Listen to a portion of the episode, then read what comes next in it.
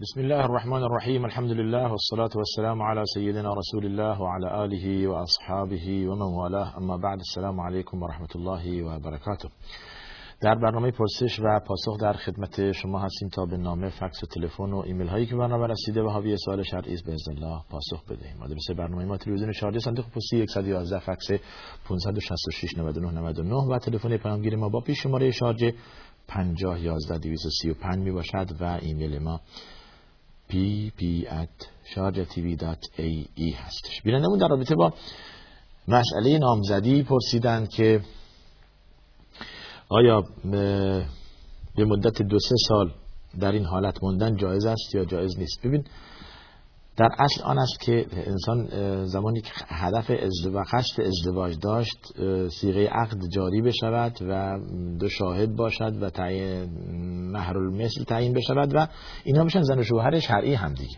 حالا می‌خوان مراسم عروسی را یک هفته یک ماه به تعویق بیاندازن اون یک مسئله که اتفاق بین این هست ولی در اصل اینه که در این حالت موندن حتی در حالت اینکه حلال و زن شرعی همدیگر هستند و مراسم عروسی را انجام ندادن می‌خوان به تعویق بیاندازن باز هم خلافه برای اینکه نهایتا اینها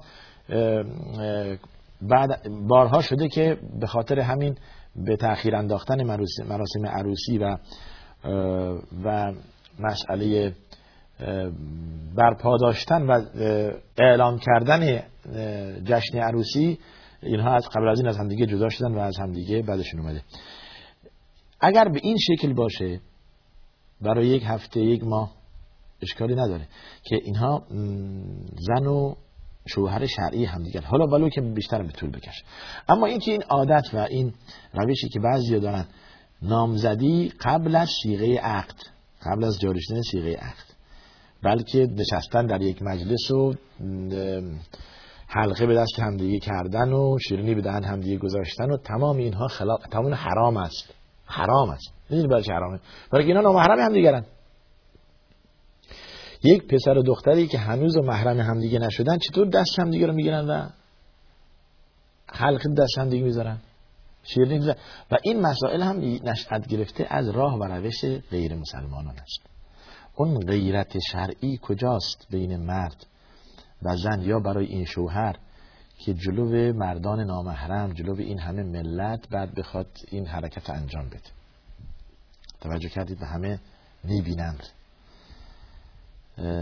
ازدواج شرعی آن است که شما خواستگار بشوید و با راه و روش اسلامی و سیغه عقد جاری بشود. دو شاهد باشد ولی باشد محل مثل تعیین بشود و شما از همون وقت دیگه زن و شوهر همدیگر باشید. و مراسم عروسی اجرا بشود. حالا ولو که یک وعده شما یک نهار یک شام به مردم بدید و مردم دعوت کنید به عنوان ولیمه.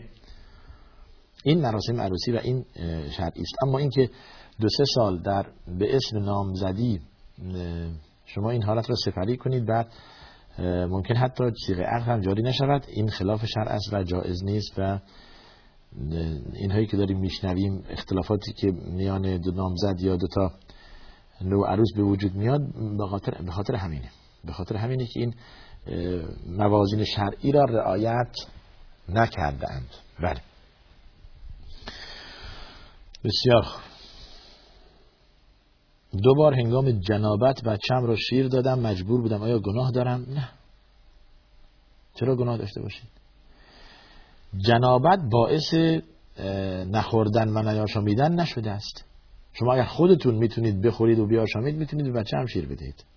اشکالی ندارد توجه کردید؟ و اون چیزی که بر جنوب حرام است قرائت قرآن است و نماز خوندن است و به مسجد رفتن است یک سری چیزهایی که برای جنوب حرام است. اما شیر دادن یا غذا خوردن خودتون غذا بخورید یا غذا به کسی بدهید یا شیر به بچه بدهید شرعا گناهی ندارید و اشکالی ندارد انشاءالله. این حالا بعضی ها بر همین عقیده هستند. وقتی که در حالت عادت ماهیانه هستند هم احساس می‌کنند که انگار نجسند. اینطور نیست. اینطور نیست. فقط یک سری موانع شرعی است. مثلا برای جنوب یا برای کسی که در دوره عادت ماهیانه هستش نماز نمی‌تواند بخواند روزه و یک سری چیزا لمس قرآن نمی‌تواند در مسجد نمی‌تواند بماند. بله. بعد سایر کارهای زندگی می‌تونید انجام بدهد. ولی مسئله جنابت یک چیز رو من گزینه اضافه کنم بهش که شما می‌تونید زودتر غسل کنید. یعنی نگذارید که این جنابت طولانی بشود. تعریف فرمودید؟ یعنی مگر خب اگر آبم نباشه می‌تونید تیمم کنید. می‌تونید تیمم کنید.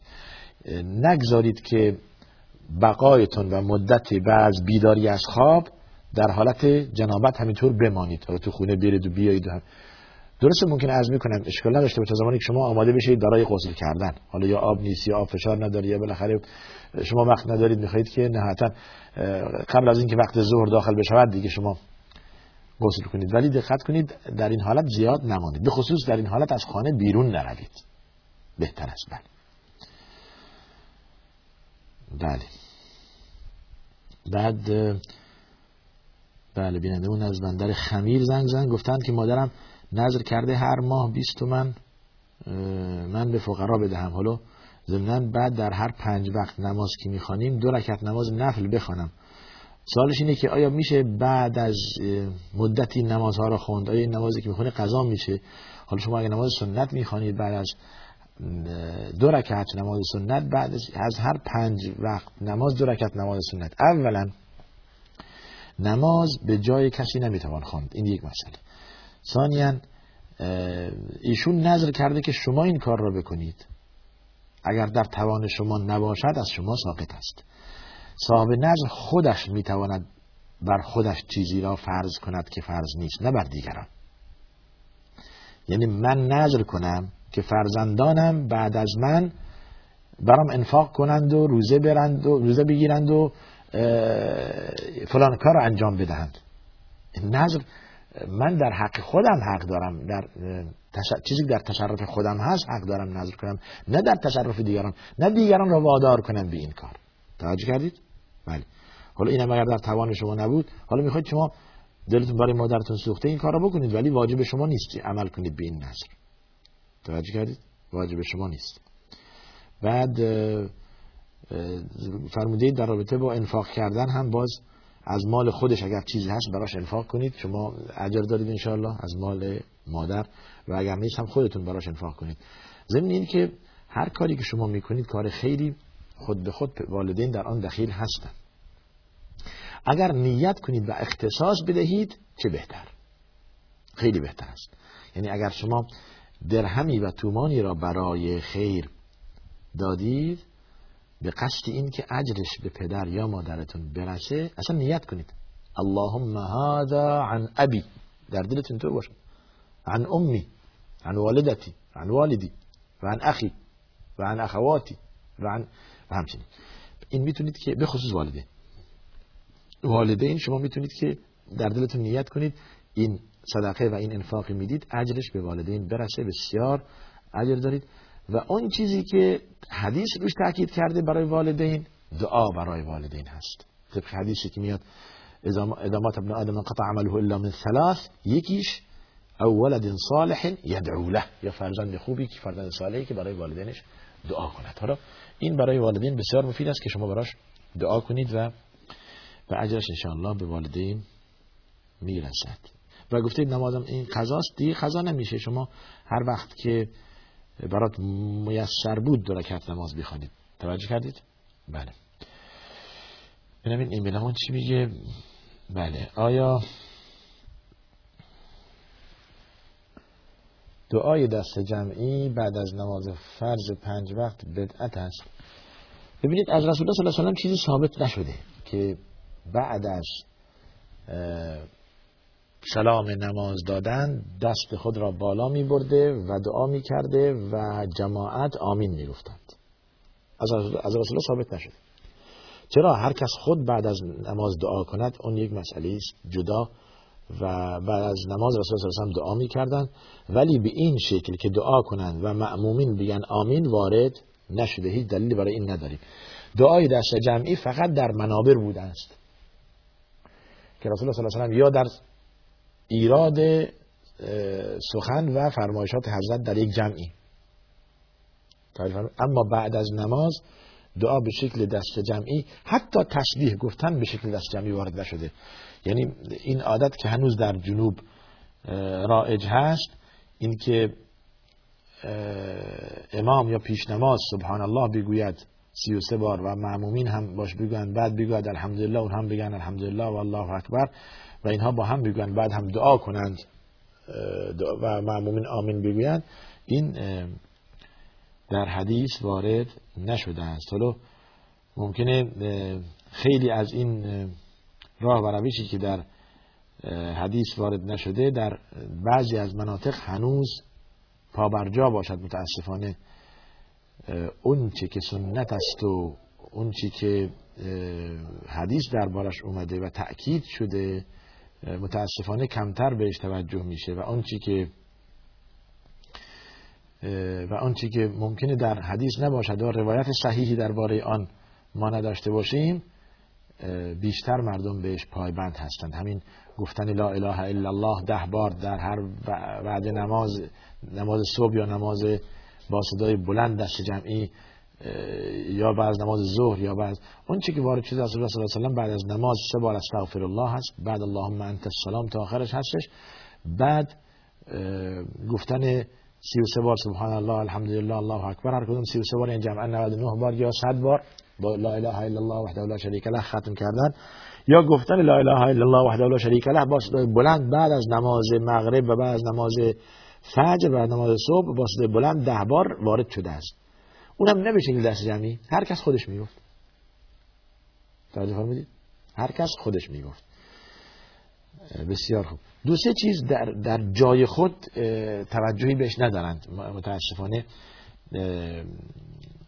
ائمه ما یا پیش نمازهای ما. یکی این مسئله یکی مسئله بعد از بعد از اقامه نماز. گفتن اللهم رب هذه الدعوت التامه بعد از اقامه نماز. این دلیلی برای این نیست. که بعد از اقامه ما بگیم اللهم رب هذه الدعوت التامه و صلاه القائمه این دعا بعد از اذان هست. حالا ممکنه شما قیاس گرفته اید که این هم اذانه اقامه هم اذانه. به دلیل بین کل اذانین صلاه خب ولی یک یک اختصاصی می‌خواد که بعد از اقامه هم رسول الله صلی الله علیه و سلم این کار رو می‌کردن که نکردن؟ یعنی خود صلو کما رأیتمونی اصلی در راه و روش رسول الله صلی الله علیه و و حدیث در, در, در نماز جماعت حضرت روایت هست. بعد از اقامه نماز نگفته اللهم رب هذه الدعوه التامه و صلاه القائمه این بعد از اذان هست. در بارش حدیث صحیح و وارد و هر کسی می‌گوید چقدر اجر دارد ولی قیاس گرفتن اقامه بر نماز تقریبا دور از دور از واقعیت است بله. بسیار خوب. بینندمون یا سلام علیکم و رحمت الله از تاجیکستان ظاهرا برای ما ایمیل فرستادن. بله در رابطه با این که ایشون کلاس دارن و و وقت کلاسشون همزمان با نماز جمعه هست. یک و نیم تقریبا تمام میشه. و نماز جمعه ازشون فوت میشه. شما بس برای این کلاستون برای وقت کلاستون یک و روش دیگری انتخاب کنید. حالا یا از استادتون یا از اون کسی که معلم شماست آموزگار شماست یا اداره مدرسه یا اداره دانشگاه بالاخره بخواهید که وقت نماز جمعه دیگه تمام زمانی که معامله کردن و کار کردن حرام هست و جایز نیست. کارهای دیگه مشغول شدن به عمل دیگه هم جایز نیست. در در هنگام همزمان با وقت ندا دادن برای جمعه. در, در, در سوره جمعه خدا میفرماد که یا ایها الذين امنوا اذا نودي للصلاه من يوم الجمعه فاسعوا الى ذكر الله وذروا البيع خرید و فروش معامله را ترک کنید رها کنید. همه بشتابید برای نماز جمعه. زمانی که ندای جمعه شنیدید. لذا در در, در, در بعض مثلا در شارجه ما اینجا یک ساعت قبل از وقت نماز جمعه از آنی گفته می شود برای که ندای اول ایوه الناس آماده بشوید برای اینکه دیگه الان وقت جمعه نزدیکه. توجه کردید؟ یک ساعت قبلش خبر میدن که ولو وقت آماده شدن برای رفتن به مسجد هستش. یا اگر کاری دارید الان دیگه تعطیلش کنید خرید و فروش معامله دارید تعطیل کنید مغازه و بازار تعطیل کنید. همزمان با اقامه نماز جمعه یا ایراد خطبه جمعه خرید و فروش و معامله حرام است. توجه فرمودید؟ و اگر هم کلاس دارید دانشگاه هست و درس هست یا مشغولیت دیگه شما دارید باید ترک کنید و باید رها کنید و بشتابید برای برای جمعه و دستور خدا را لبیک گویید. توجه فرمودید؟ بله. پس اینو خودتون باید راه حلی برای این پیدا کنید. با با با اداره دانشگاه با اداره مدرسه با که این معضل حل بشود. بله. حالا شبیه این یک سوالی داریم. به نظرم آخر وقت میاد. اگر انسان وادار بشود مجبور بشود به این که هنگام سوار شدن به هواپیما یا در فرودگاه نماز ظهر و عصر یا نماز مغرب و عشا جمع بخواند. در حالت استثنایی اون یک مسئله جداست. اون جداست غیر از نماز جمعه. شما که در فرودگاه هستید پروازتون مثلا از قبل از مغرب هست تا زمانی که برسید به مقصد دیگه چی شده؟ دیگه صبح شده. یعنی وقتی برای این که نماز مغرب و عشا یا اون در خود هواپیما جایی برای خوندن نماز مغرب و عشا نیست. استثناء شما می‌تونید همچون حالتی زمان با همچون حالتی مواجه شدید نماز مغرب و عشاتون رو جمع بدون قصر بخوانید. توجه کردید؟ یا ظهر و عصر. دلیلش هم اینه که جمع رسول الله صلی الله علیه و بین الظهر و العصر من غیر سفر ولا ولا مرض. بله. رسول الله صلی الله علیه و ولا ولا مطر ببخشید. من غیر سفر ولا مطر. جمع رسول الله صلی الله علیه و بین الظهر و من غیر سفر ولا مطر. رسول الله صلی الله علیه و بین ظهر و عصر جمع کردن در حالی که نه باران میبارید و نه هم مسافر بودن این برای اینکه همچون حالت استثنایی اگر برای امت پیش آمد بتوانند این نمازها را بخوانند. اما نه اینکه عادت همیشگی باشد. نه اینکه عادت شبیه این عادت اگر برای انسان پیش آمد که نتوانست حالا اگر برای شما همیشه نمازهایتون مثلا جمع بخوانید که نمیشه. یک ماه یک بار برای این انسان اتفاق میفته همچون حالت ضرورتی. در سالی دو سه بار همچون ضرورتی اتفاق میفته که انسان مجبور میشه نمازها را جمع بخواند. یعنی به شکل در حالت استراری و و اجباری. بسیار خوب. زنانی که لباس نازک و پولکدار می پوشند گفته شوهرشون هم همراه ایشان هستش. از بندر کلاهی. ببینید حالا همون برمیگرده به مسئله که اول عرض کردم غیرت مردانگی کجا رفت؟ که یک مرد راضی باشه زنش با این کیفیت بیاد بیرون. در حدیث اومده که دو گروه دو گروه اهل دوزخند ولی من اون دو گروه را ندیدم. الله میفرماد صنفانی من اهل النار لم ارهما. هنوز نیومدند این دو گروه در زمان من رسول الله میفرماید نیومدند ولی بعدا میان. صنفان من اهل النار لم ارهما. رجال بأيديهم أسياط كأذناب البقر يضربون بها الناس. این یک گروه. مردانی که اون باتون ها و اون چماق و دست هایی که تو خیابون میان و به مردم می‌زنند و به سر و صورت مردم خونالود و مردم را اذیت می‌کنند. این یک گروه که در زمان رسول الله نبوده الان پیدا شده هستش. ما داریم می‌بینیم که ظلم هایی که میشه. شما اگر جرأت دارید برید تو خیابون ایراد بگیرید که نمی‌دونم حقوق ما کم است یا به ما رسیدگی نمیشه نمی‌دونم فلان هستش. به عنوان می‌خواید تظاهرات کنید همه میکوبنتون با همین باتون ها با همین چماق بله.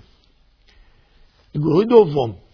و نساء کاسیات عاریات مائلات ممیلات.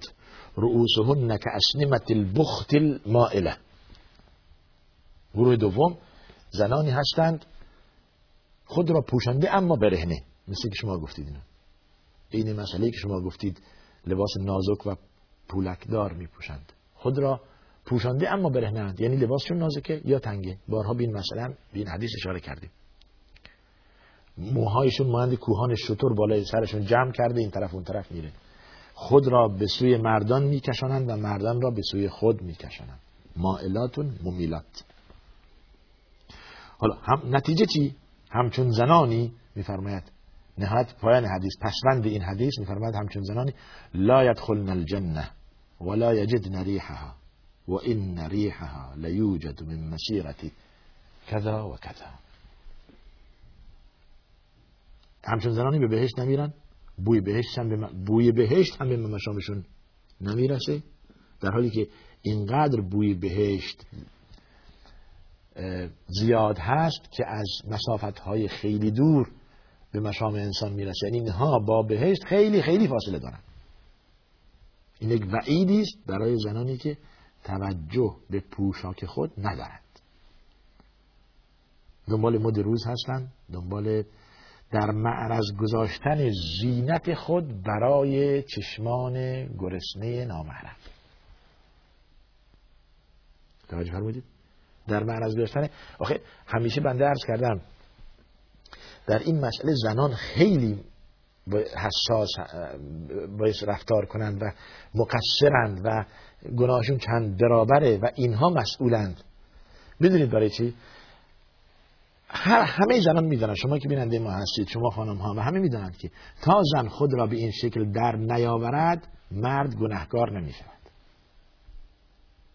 یعنی یعنی شما دارید باعث به جهنم بردن مردان بیگناه می‌شوید. خودتون که هیچ این بار معصیت را بر دوش گرفته اید و مردان بیگناه هم گناه گناهکار می‌کنید. کدوم مرد؟ همه می‌دانید این عقل هم این رو. کدوم مرد جرأت دارد یا به خود اجازه می‌دهد که به زنی که خود را کاملا پوشیده چادرش را از بالای سرش تمام بدنش را پوشیده بدون هیچ آرایش بدون هیچ عطری بدون هیچ حرکت حرکتی که دل مردان را به سوی خود جلب کند بدون هیچ کدوم مرد جرأت دارد چپ چپ به این خانم نگاه کند؟ یا به خود اجازه می‌دهد؟ یا اگر نگاه کند به فتنه نمیافتد. مثل مادرشه مثل خواهرشه. بلکه خیلی بهتر و خیلی با شعن و با با منزلت و با رفعتی بیشتر. این زن, را این زن خود را نگه داشته برای شوهرش. برای یک نفر برای شوهرش که عجب داشته باشه ببینید اگر بنا باشه تمام زنان اینطوری باشن کجا معصیت؟ کدوم این مردان بیچاره کی معصیت می‌کنند؟ کی به تحریک میان؟ خب پس باعث گناه مردان این زنان هستند. با این لبس با این پوشاک با این بوی عطر با این آرایش با این حرکات با این رفتار. توجه فرمودید؟ پس شما ای مشهد زنان دو گناه دارید. مواظب باشید. یک گناه نافرمانی خدا و رسول خدا. دو گناه به فتنه انداختن مردان بیگناه. خیلی مسئله مهم اگر, اگر شما قبول می‌کنید که مردم را به فتنه بیاندازید و دو گناه گناه خودتون روی دوشتون سنگینی می‌کند بستون نیست که گناه مردان هم روی دوش خود بگذارید و به جهنم بروید. و این مسئله برای همه عیان هست و آشکار واضح هست. پس به خاطر یک هوا و هوس نفس و اینکه خود را به دید و در معرض دیگران قرار بدهید که من هستم من هم یک کسی هستم شکل دارم بدن دارم چشم دارم زیبایی و جمال دارم گناه دیگران را بر دوش خود قرار ندهید. بله. مواظب خود باشید. برای همین است که به طور تفصیل در سوره نور و در سوره احزاب خداوند به زنان دستور داده که خود را کاملا بپوشانند. ولا یبدین زینتهن الا لبعولتهن او آبائهن او آباء تا آخر آیه اینطور میاد. یا در جای دیگه میفرماد الا ما ظهر منها. همین در همین آیه. نه این خودش ظاهر است چادر شما خودش دار. چادر خود اگر بنا باشه اون هم چادر چادر و عبایی که پوشش می‌دهد بدن شما را. نه اینکه به زینتش می افزاید نه اینکه یک چادر و یک عبای تنگ و مدلدار شما برید بپوشید که اگر هم شما زینتی نداشته باشید به زینت شما بیافزاید اون که دو برابر حرام است. توجه کردید؟ خیلی باعث مواظب بود. بالاخره زنان در این مسئله آگاهترن می‌دانند چگونه رفتار کنند که مردان به فتنه نیندازند. از خدا بترسید و اگر آخرت می‌خواهید. بله. در سوره احزاب خدا به رسول الله صلی الله علیه و میفرماد قل یا ایها النبی قل لازواجک و بناتک و نساء المؤمنین یدنین علیهن من جلابیبهن. خود را بپوشانند به خود و به زنان خود و به دختران خود و به زنان مسلمان خود را بپوشانند ولی یضربن بخمورهن علی جیوبهن. چادر خود را روی سینه و گردن را کاملا بپوشانند تا چیزی پیدا نشود. و مشخصه چه چادری اسلامی است. که عضو از هیچ عضوی از اعضای بدن زن ظاهر نمی کند و چه چادری مد است که زن عمدن می پوشد که سینهش بارز باشد و اعضای بدنش بیشتر به نمایان بگذارد و مردان را بیشتر به فتنه بیندازد. بله. این هر کس هر زنی خود می‌داند که این مسئله چقدر خطرناک است. اگر دست کم گرفته اید ولی بار گناهش را هم فکر کنید که خیلی سنگینه. بسیار بعد گفته در رابطه با وظایف فرزندان نسبت به والدین این سوال عمومی است فرزندان وظیفه دارند که به والدین خود نهایت احترام کنند بیادبی نکنند درشتگویی نکنند و این را بدانند که اطاعت والدین و احسان به اونها هم هم تراز عبادت خداست. و قضا ربک الا تعبدوا الا ایاه و بالوالدین احسانا یعنی همزمان که با توحید و یک پرستی که ما دلمون خالی می‌کنیم از شرک و خرافات و بدعت و شوائب شرکی و فقط شی قلب نور توحید و یک پرستی می‌کنیم در همین راستا باعث به والدین هم نهایت احترام و ارزش قائل شد. و بیادبی و درشتگویی و حتی کلمه اف گفتن به والدین هم حرام است. نباید به اونها کوچکترین حرفی زد که باعث ناراحتی این بزرگواران بشود و برای اینها دعا کرد و نهایت احترام به اونها. و اگر هم بناستی کاری من انجام بدهم که والدینم راضی نیستند دقت می‌کنم که اونها را راضی کنم. ببینید این زمانی است که ما والدینمون مسلمان و مؤمن هستند و با خدا هستند و اهل نماز هستند. باید به آنها رسید. باید نهایت احترام به آنها کرد. از این که دیگه در زندگی شخصی انسان دخالت می‌کنن فلان کار می‌کنن نمی‌گذارن اینا رو باید تحمل کرد. اینا رو با سلیقه رفت کرد. نه با ناراحتی. شما توجه کنید در آیه این رو این میفرماید که اگر والدین شما کافر بودند و مسلمان نبودند و شما را به کفر دعوت کردند در آن زمان تو پرانتز در آن زمان حق دارید از فرمان ایشون سرپیچی کنید چون که شما را به کفر دعوت می کنند اما معلوست خوب توجه کنید به این مسئله. معلوست که سرپیچی می کنید از فرمان ایشون که شما را به کفر و شرک دعوت می کنند با والدین رفتار خوبی داشته باشید و دوست خوبی بشید برای والدین. و ان جاهداك على ان تشرك بي ما ليس لك به علم فلا تطعهما لكن دنباله آیه و صاحبهما في الدنيا معروف. خوب توجه کردید؟ ولی دوستی خوبی بشید برای اینا. ولو که اونها کافرند و شما را به کفر دعوت می‌کنند. حق ندارید شما اینجا چون اطاعت والدین واجب است اما در اینجا واجب نیست. هر کی باشد لا طاعت لمخلوق فی معصیت هر کی باشد دیگه اطاعتش واجب نیست زمانی که معصیت خالق درش هستش. اگر چند والدین باشه اما شما که دعوت ایشون را قبول نمی کنید ولی دقت کنید که اینها را نرنجانید. اینها در اینها یک دوست خوبی شما باش برای شما باشند و شما هم یک دوست خوبی برای والدین خود باشید. حالا تا چه رسد؟ زمانی که والدین شما مسلمانند و اهل توحیدند اهل قبلند اهل یکتاپرستی اهل نماز پنج وقتند اهل نماز شبند اهل انفاق و صدقات و خیرات هستند. بله پس بنابراین طاعت آنها دیگه چی میشه؟ دیگه واجب میشه. نماز خوندن زنان در مساجد اگر با این چیزی که بنده عرض کردم به مسجد بروند اشکالی نداره. اون حدیث که فراد لا تمنعوا اما الله مساجد الله. لا تمنعوا اما الله مساجد الله. زنان را جلوگیری از زنان نکنید که به مسجد بروند. اما یک شرایطی دارد به مسجد رفتن چیزی که شرایطی که خبرن هم عرض کردیم زن زمانی که از خانه بیرون می‌رود باید رعایت پوشش و حجاب شرعی کند و اون چیزی که مخل به این هاست حرام است. شما برای یک عبادتی می روید ولی نحوه رفتنتون به جای عبادتگاه که مسجد باشد و از مسجد به خانه برگشتن کلی معصیت و گناه مرتکب می‌شوید. خب که که به مراتب بیشتر از آن اجری که در نماز جماعت به دست آوردید میشه.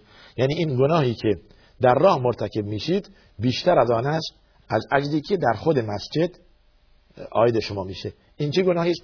بیبندواری در حجاب استفاده از بوی عطر و در راه رفتن توجه نکردن در سر صدا کردن در حرکت های ناسنجید اینها باعث میشه که شما معصیتکار بشوید. دارید از طریق معصیت می‌خواهید به جای عبادت بروید که این این خلاف شرعه. دلیلش هم احادیث دیگه هستش که میفرماید زمانی که به مسجد می‌روید حتی به نماز عشاء اون وقت خیلی رسم بود که می‌رفتن دیگه از بوی خوش استفاده نکنید. یا زمانی که خارج می‌شوید دقت کنید با لباس با آرایش بیرون نروید. ولی اخرج نه هن تفلات. یعنی لباسه جولیده لباسه که که جلب توجه نمی کند توجه کردید؟ ولی که مردان رو به فتنه نمی انداز پس بنابراین اشکال نداره که زنان به مسجد بروند.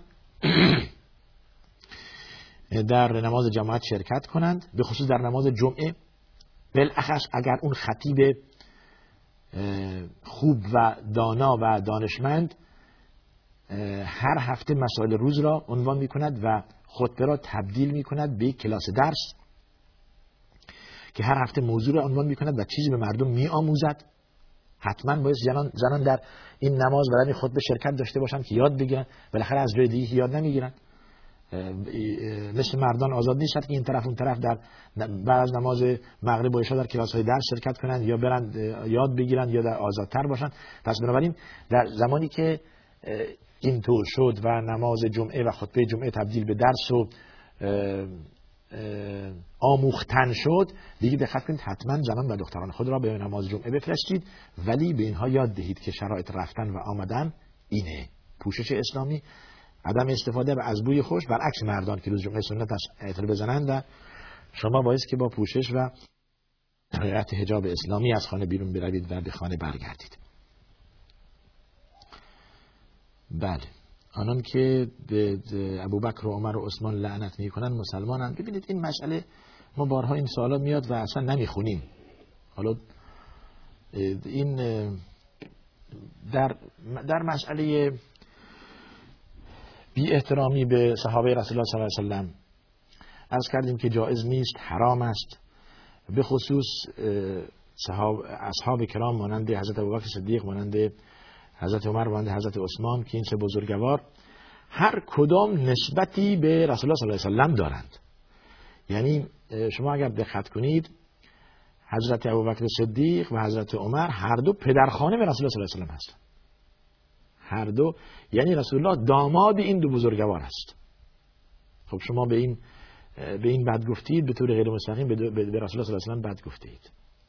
و هر دو هم جوار رسول الله صلی الله علیه و در قبر قرار دارند. و هر دو دوست رسول الله صلی الله علیه و بودند و یاری دهنده رسول الله صلی الله علیه و بودند. و انصاف داشته باشید و از دید عدالت به تاریخ نگاه کنید بعد می‌دانید که این بزرگوار چه شاهکارهایی برای اسلام کردند. و جالب اینجاست ما بارها عرض کردیم که اگر اگر که کسانی که بد می‌گویند و لعنت اولا لعنت کردن به شخص جایز نیست برای هیچ کس. فقط تنها یک جای ما لعنت جایز است اون هم به شکل عموم برای کافران که لعنت خدا بر کافران باد. حتی به شخص هم جایز نیست که لعنت لعنت کنیم ما. لعنت یعنی ترد از رحمت خدا. خیلی کلمه بزرگ است. و بارها من عرض کردم اگر که بنا باشه که ما به ابوبکر و عمر و عثمان لعنت کنیم خدا خواسته که به میزان حسنات این سه بزرگوار تا روز قیامت افزوده شود. سبحان الله. خدا خواسته است که افرادی به وجود بیان که به ساحت این بزرگواران بی احترامی کنند و به ساحت صحابه رسول الله صلی الله علیه و به خصوص این سه بزرگوار ابوبکر و عمر و عثمان و خداوند در میزان حسنات این سه مرتب بیافزاید بیافزاید شما لعنت کنید این بیشتر ثواب گیرش میاد. بفرمایید. پس بنابراین ولی به ناحق. این حق نیست. به تاریخ برگردید وضعیت. شما می‌دانید که خیلی خوب. از اون طرف ابوبکر و عمر هر دو پدرزن رسول الله صلی الله علیه و هستند. یعنی رسول الله صلی الله علیه و دامادیشون.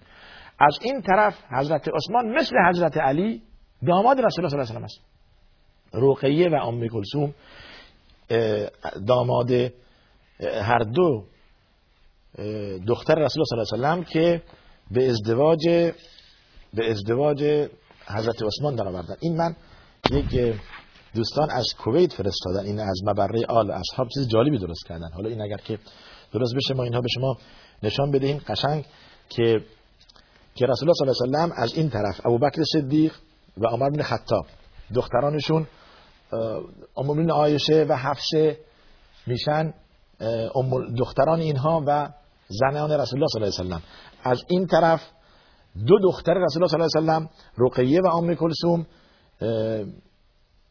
زنان زنان حضرت عثمان بن عفان. یعنی حضرت عثمان مثل حضرت علی که داماد رسول الله صلی الله علیه و داماد رسول الله صلی الله علیه و بودند یعنی مقام اینها یکیست. دو دختر رسول الله صلی الله علیه و ام کلثوم و رقیه شدند زن حضرت عثمان رضی الله عنه. قبل از هجرت با با رقیه ازدواج کردند حضرت عثمان و و با ام کلثوم بعد از جنگ غزوه بدر. و بعد و زمانی که خبر مردن ام کلثوم هم به رسول الله و دادن فرمودند که اگر سومی داشتم یک دختر سومی داشتم هم به کی می‌دادم؟ به عثمان می‌دادم. و این مسئله باعث افتخار این بزرگوار است یعنی حضرت عثمان. پس بنابراین حضرت فاطمه زهرا رضی الله عنها زن حضرت علی و حضرت ام کلثوم و حضرت رقیه هر دو زن زن حضرت عثمان شدن. بعد از اینکه رقیه فوت کردن فورا رسول الله صلی الله علیه و ام کلثوم به ازدواج ایشون درآوردند. و زمانی که ام کلثوم فوت کردن و از مدتی فرمودن اگر سومی داشتن به ازدواج این در می آوردن و اینقدر حضرت عثمان را دوست داشتن. پس بنابراین حضرت عثمان و حضرت علی هر دو داماد رسول الله صلی الله علیه و و حضرت ابوبکر و حضرت عمر هر دو پدرزن رسول الله صلی الله علیه و یعنی رسول الله داماد این دو شخص داماد ابوبکر و عمر هست و عثمان و علی هم هر دو داماد رسول الله هستند پس شما اگر که بعد بگویید به طور غیر مستقیم بعد به این بزرگوار گفتید. بعد خود رسول الله صلی الله علیه و گفتید. توجه کردید؟ و این روابطی که بین بین آل بیت رسول الله صلی الله علیه و و اصحاب داشتند روابط نسبی روابط نسبی ببین این چیز جالبی درست کردن دوستان. بار هم به این مسئله اشاره کردیم. این مقوله که امام جعفر صادق می‌گوید. ولدنی ابوبکر صدیق مرتين من از دو طریق از ابوبکر صدیق تولد شدم. خیلی جالبه. این جالب اینجاست که شما توجه کنید امام جعفر صادق. پدرش محمد باقر امام محمد باقر. پدرش امام زین العابدین علی زین العابدین. پدرش امام حسین. پدرش حضرت علی رضی الله عنه اجمعین. خیلی خوب. تا اینجا. حالا امام جعفر صادق این پدران پدرانش بود. حالا مادرش کیه؟ مادر امام جعفر صادق کیه؟ ام فروه. ام فروه دختر کیه؟ دختر قاسم ابن محمد ابن ابوبکر. مادر ام فروه کیه؟ مادر ام فروه یعنی جده امام جعفر صادق کیه؟ اسما بنت عبدالرحمن ابن ابوبکر. یعنی شد ام فروه دختر قاسم.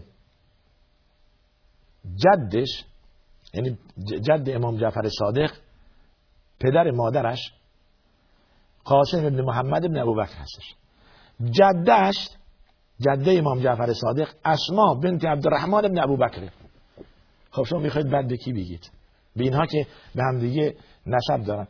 به جایی که شما این را پخش کنید که الفت و محبت میآورد و اونهایی که دکان باز کردن بدین وسیله نان می‌خورند و مردم نادان را فریب می‌دهند به لعنت کردن و بد گفتن و تفریقه و جدایی بین مذاهب و و ملل اسلامی اینها را پخش کنید تا اینها بدانند چقدر محبت و الفت بوده است بین صحابه رسول الله صلی الله علیه و و و آل بیت رسول الله چقدر همدیگه را دوست داشتن چقدر به همدیگه می‌رسن اصلا اینا نسبشون به همدیگه وصله.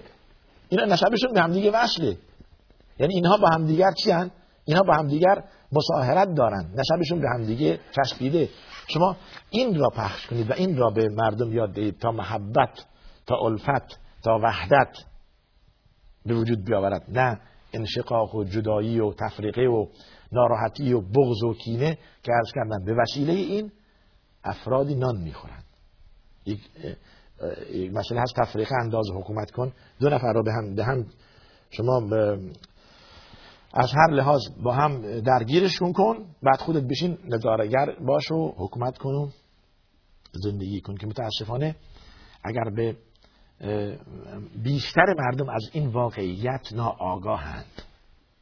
باعث که به وسیله رسانه های گروهی به وسیله مجلات به وسیله کتب به وسیله همین تلویزیون ها و ماهواره ها مردم به مردم آگاهی داد به مردم فهماند ایوه الناس اینا کلا سر شما می‌گذارن. واقعیت چیز دیگری است. ابو بکر و عمر دام... پدرزن رسول الله صلی الله علیه و هستند. عمر داماد حضرت علی است. دختر حضرت علی خواهر امام حسین ام گلسوم زن حضرت عمر بود قبل از شهادتش. و از ایشون فرزندانی داشت زید و فاطمه. و از اینکه شهید شد به ازدواج عبدالله ابن جعفر تیار درآمد به ازدواجی که از آل بیت درآمد. پس بنابراین از اون طرف حضرت عثمان مثل حضرت علی داماد رسول الله صلی الله علیه و هستند. خواهر حضرت فاطمه زهرا یعنی ام کلثوم و رقیه که هر دو خواهران حضرت زهرا بودند رضی الله عنهم اجمعین این هر این دو شدن زن حضرت عثمان. خب اگر این انسان بدی بود و انسان به درد نخوری بود که رسول الله دختر بهش نمی‌داد و رسول داماد خودش نمی‌کرد. و اگر اینها ابو بکر و عمر انسان های بدی بودند. رسول الله از اونها دختر نمی گرفت به عنوان یارغار و به عنوان دوست و به عنوان همنشین انتخاب نمی کرد یعنی اینقدر شما این مسئله خیلی خیلی باش توجه کنید که رسول الله صلی الله علیه و اگر شما اینها رو زیر سوال برید خود رسول الله زیر سوال می‌برید. یعنی رسول الله نتونست روی اینها کار کنه که اینها رو بسازه تحویل امت بدهد. خب شخصیت رسول الله زیر سوال می‌برید با این بحث. پس بنابراین اون چیزی که محبت را می آورد و دوستی را به دوستی می افزاید به این توجه کنید. نقاط اتفاق بین مذاهب را عنوان کنید نه نقاط اختلاف. اون چیزی که به, به, به تفریقه و به اختلاف بیشتر می کند می افزاید از این پرهیز کنید. همیشه صحبت محبت، الفت، دوستی، برادری همینه که بنده ارز کردم اینها با هم برادر بودند با هم خیشابندی داشتند با هم نسبت داشتند با هم الفت داشتند. این را عنوان کنید. نه تفریقه نه لعنت نه فحش نه بی احترامی و بی ادبی که دو گروه مسلمان را از همدیگه گسسته و جدا کردند برای همیشه. چرا؟ چرا اینطور باشد؟ بله. خدا انشاءالله به همه خرد دهد و و اون نور واقعی را عطا فرماید که حقیقت را ببینند و بیندیشند. سوالات دیگه هم هستش که دیگه وقتمون اینجا تقریبا گرفتش. خب می ارزید که این ما وقت در رابطه با این بزرگواران بیشتر اینا اینقدر در حق ما وقت حق دارند برگردن ما که ما اگر ساعتها بشینیم درباره این بزرگواران صحبت کنیم هم کمی. خدا از اینها راضی باشد و خدا ما توفیق بدهد که راه و روش این بزرگواران را انتخاب کنیم و به و روز قیامت ما و ایشان را صحابه رسول الله صلی الله علیه و آل بیت رسول الله صلی الله علیه و سلم را در بهشت جمع کند و همه با هم در بهشت باشیم ان الله نهایتا آدرس برنامه ما تلویزیون شارجه صندوق پستی 111 فکس 566 99 99 و تلفن پیامگیر ما که 24 ساعته در خدمت شماست. 20971 6 50 11 235 و ایمیل ما هم pp at shardatv.ae هست .ae هستش و آخر دعوانا الحمد لله رب العالمين وصلى الله وسلم على سيدنا محمد وعلى آله و صحبه